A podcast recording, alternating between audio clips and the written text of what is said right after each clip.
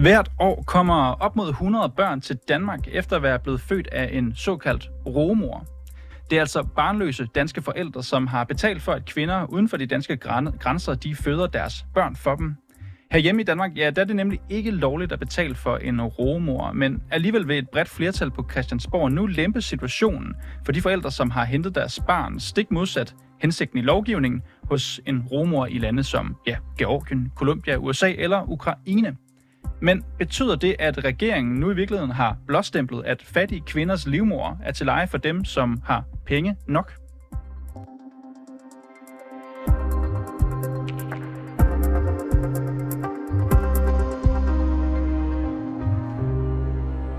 Når barnløse forældre de ikke kan få et barn, så kan en af deres muligheder være at indsætte deres æg og eller sædcelle i en romor, som så kan føde deres barn for dem i en ny politisk aftale, som har til formål at sørge for, at børn og forældre de ikke ender juridisk klemme, hvis barnet kommer til verden ved hjælp af en udenlands surrogatmor, ja, så skal det gå hurtigere med at få status som forældre over barnet.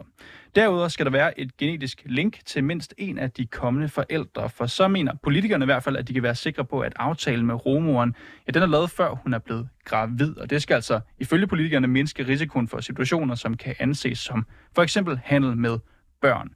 I denne forbindelse kan jeg nu sige velkommen til dig, Mik- Mikkel Råhed. Velkommen til. Tak skal du have. Mikkel, du er formand for foreningen DR Danmark, som arbejder for anerkendelse og ligestilling af alle danske familieformer. Derudover så har du fået tre børn selv ved at betale i alt to romødre i udlandet. Derudover så rådgiver du via din forening flere hundrede forældre i at finde en romor i udlandet, hvilket altså er ulovligt herhjemme i Danmark. Mikkel Råhed, hvor er den romor, romor fra, eller de to romøder fra, som uh, har født dine børn? Øh, mine tre døtre er født i USA, alle tre. Og det er to forskellige kvinder, ja, der har båret. Hvad kostede det? Og det er jo, altså, mine, øh, mine tvillinger, de bliver 17 nu her om, øh, i næste uge, vores yngste er 10, så jeg må indrømme, at minderne om økonomien, det, øh, det, det fortager sig. Jeg synes ikke, det er det, der har været relevant for hverken os eller for vores børn, men det har været dyrt. Det er dyrt? Ja. Er det noget, alle har råd til? Nej, det er det jo ikke. Og det synes jeg også er et problem, men det, øh, det er det ikke. Mm. Og lad os tale lidt mere om den her proces. Hvordan har den været for dig, dengang du og din partner skulle have børn? Ja, altså da min mand han faktisk foreslog det her, var min første reaktion nej. Øh, og nu er det jo så blevet til hele mit liv, så der kan man se, hvor langt man kan komme øh, ved, ved, ved nysgerrighed. Det var vigtigt for, øh, også for ham, men det var vigtigt for os, mm at vi vidste, at det her det var noget, vi kunne gå ind til, øh, og ikke føle, at der var andre, vi stod på skuldrene af, eller folk, som blev undertrykt eller udnyttet i, i de her processer. Og det kræver et voldsomt benarbejde og, og, og, og komme til at kunne gennemskue det sådan nogenlunde. Øh, men øh, det endte altså med, at øh, vi mente, at vi godt kunne være en mm. familie på den måde. Nu siger du det her med, at øh, det var vigtigt for jer selvfølgelig, at der ikke skete nogen udnyttelse af nogen i den her proces. Ja. Er det dit indtryk, at der sker udnyttelse af for eksempel romødre lige nu i forhold til, at øh, danskere, der vælger at få ja, kvinder i udlandet til at føde deres børn? Over en bred kamp, nej. Det her det er en, øh, en måde at danne familie på, som jo efterhånden har fundet sted i USA i fire årtier og andre steder i verden øh, ikke helt så lang tid. Og jo mere der er blevet arbejdet med det, og jo mere man øh, arbejder med det i et samfund, som har et øh, både mentalt og økonomisk overskud, jo bedre kan man kan man sætte øh, regler og præmisser op, som gør, at, øh, at alle går derfra og føler sig mm. som vinder. Men Mikkel Rockhed, jeg, jeg tænker også, undskyld, jeg lige afbryder det her. Du har jo, I har valgt at bruge to forskellige rummødre i USA.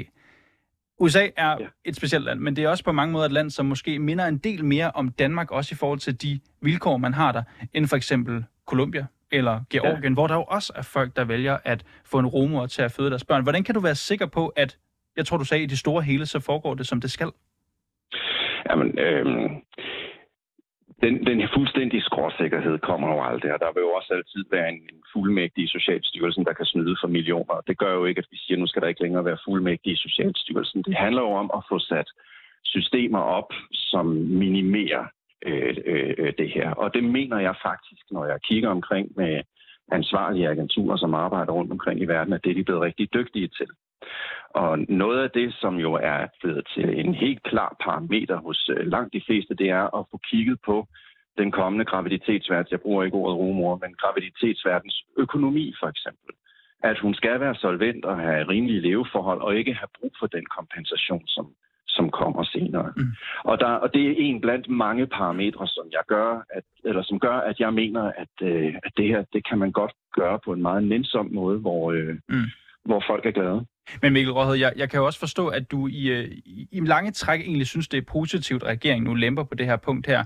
Det ja. handler jo om, hvorvidt det skal være, kan man sige, man undgår en juridisk udfordring, når man øh, som et par vælger at få en romor øh, til at føde sit barn, og så barnet kommer til Danmark her. Der kan gå 4 til seks måneder, hvor det for den anden partner i virkeligheden er et juridisk tomrum, som i sidste ende kan være problematisk, hvis der skulle ske noget.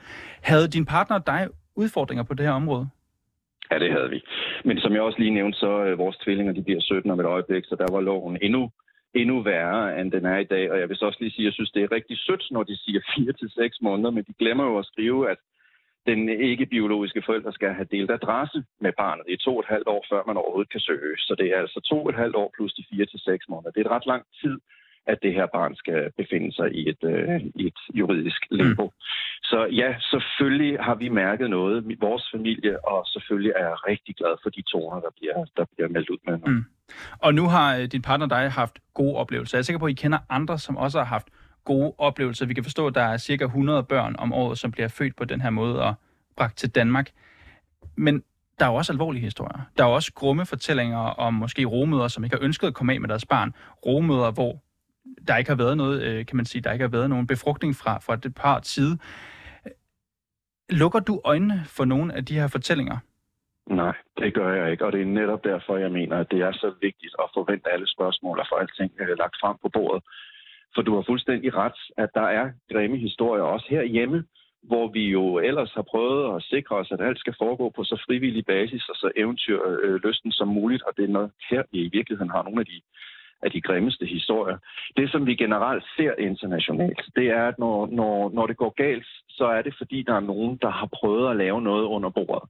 Når der ikke er et netværk omkring hverken de kommende forældre, eller graviditetsvært, eller ægdonor, at der ikke er nogen øh, fertilitetsinstanser, og primært psykologer og koordinatorer, som kan hjælpe med at holde hånd i hanke og, og sørge for, at alles interesser bliver varetaget.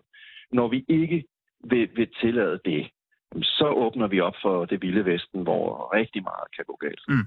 Men for lige at gå lidt i øh, detaljer med de her, øh, nu tror jeg, jeg kalder dem alvorlige eller grumme historier, som der ja. også er på det område. Altså det er tidligere blevet dokumenteret, at kvinder de har fortrudt at give barnet væk, at romøderne har skrevet under på, at de skal spise en specifik kost, eller for eksempel ikke have sex i det år, hvor de bærer barnet. Og under corona, den store nedlukning, som jo påvirker os alle sammen, der så vi også billeder fra for eksempel Ukraine, med øh, en masse surrogatbørn, som ikke var blevet afhentet af deres kommende forældre. Det var nogle, må jeg sige for egen regning, nogle ret rædselsfulde billeder fra et øh, babyrum på et såkaldt hotel, ejet af en reproduktionsklinik i Ukraine. Der lå simpelthen 46 babyer legnet op i lange rækker i de her høje, hvide rullesenge. Mm. Altså, risikerer danske forældre i virkeligheden at bidrage til kritisable forhold for romødre og børn i lande som Ukraine, som jo ikke er USA, hvor der ikke måske er den samme velfærd, nu er der ikke så meget velfærd i USA, men måske ikke var det samme system og ikke den samme velstand, som kan bakke det her op og sørge for, at det fungerer ansvarligt. Ja, det, ja, helt bestemt. Helt bestemt, og der synes jeg jo faktisk også lidt, at regeringen fejler lidt, når de i deres øh, pressemeddelelse her til morgen skriver, at, øh, at regeringen lidt lukker øjnene for, hvad der sker andre steder. Det er selvfølgelig reelt nok, når de siger, at de ikke kan påvirke andre landes lovgivning, men når de så skubber ansvaret over til forældrene, der synes jeg faktisk, vi svigter, at de siger, at det er forældrenes ansvar, de kommende forældres ansvar, at finde ud af, om det her det foregår forsvarligt eller ej. Det er en noget nær umulig opgave, når der ikke er noget netværk, man kan læne sig ind i og spørge sig til råds. Og i øvrigt, at det gør man de danske forældre til kriminelle, hvis de uh, kontakter agenturerne og, og, og lader sig formidle via dem. Så, så vi har faktisk skabt igen ved vores ikke-stillingtagen uh, situationer, hvor noget af det, vi rigtig gerne vil undgå, det netop bliver en mulighed, fordi vi ikke tager tingene alvorligt nok. Mm. Og Mikkel Råhed, nu taler vi om det her med, det er jo ulovligt i Danmark at øh, betale en kvinde for at, øh, at føde et, et barn for dig. Jeg kan forstå, at du rådgiver om den her praksis, ikke i Danmark, men i forhold til at øh, bruge udlandske øh, jord, hvad hedder det, rummødre. Er ja. det korrekt forstået?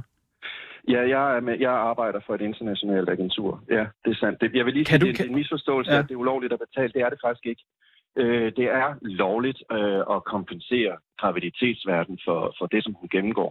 Det kan gå ind og skabe benspænd, eller har tidligere kunnet gå ind og skabe benspænd, når den ikke Øh, når, når biologisk fars partner, mand eller kvinde, har skulle stedbåndsadoptere. Jamen, jeg, jeg, vi kan godt blive, jeg må ikke betale en kvinde 200.000 kroner for, hun det skal må du gerne. Bære min Det partner. må du gerne. Det må du gerne. Det er ikke imod dansk lovgivning. Det må du gerne.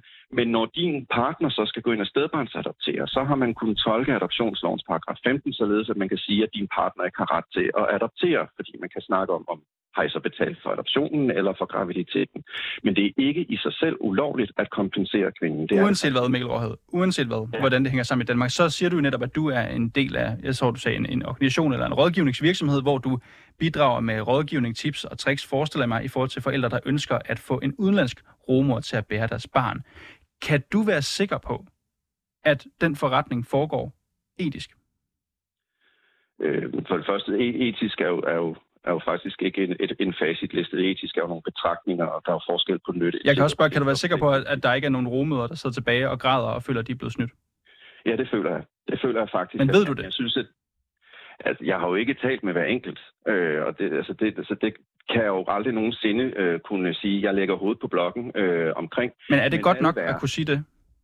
Ja, fordi alle, som jeg har talt med, og alle de netværk, som i øvrigt er til rådighed, og som melder tilbage, og som støtter op omkring, og som samler op, meddeler for indeværende, at det her, det fungerer faktisk rigtig godt. Så du er, du er helt tryg ved at bidrage til det her? Ja, det er jeg. Mikkel Råhed, du er formand for foreningen Der Danmark, og tak fordi du går med her over en telefon i dag. Selv tak.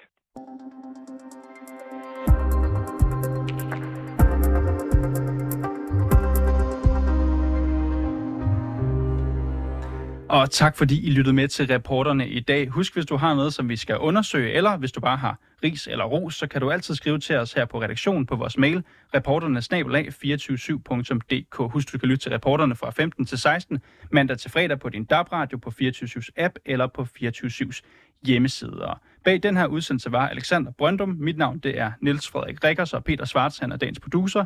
Mille Ørsted, hun er redaktør.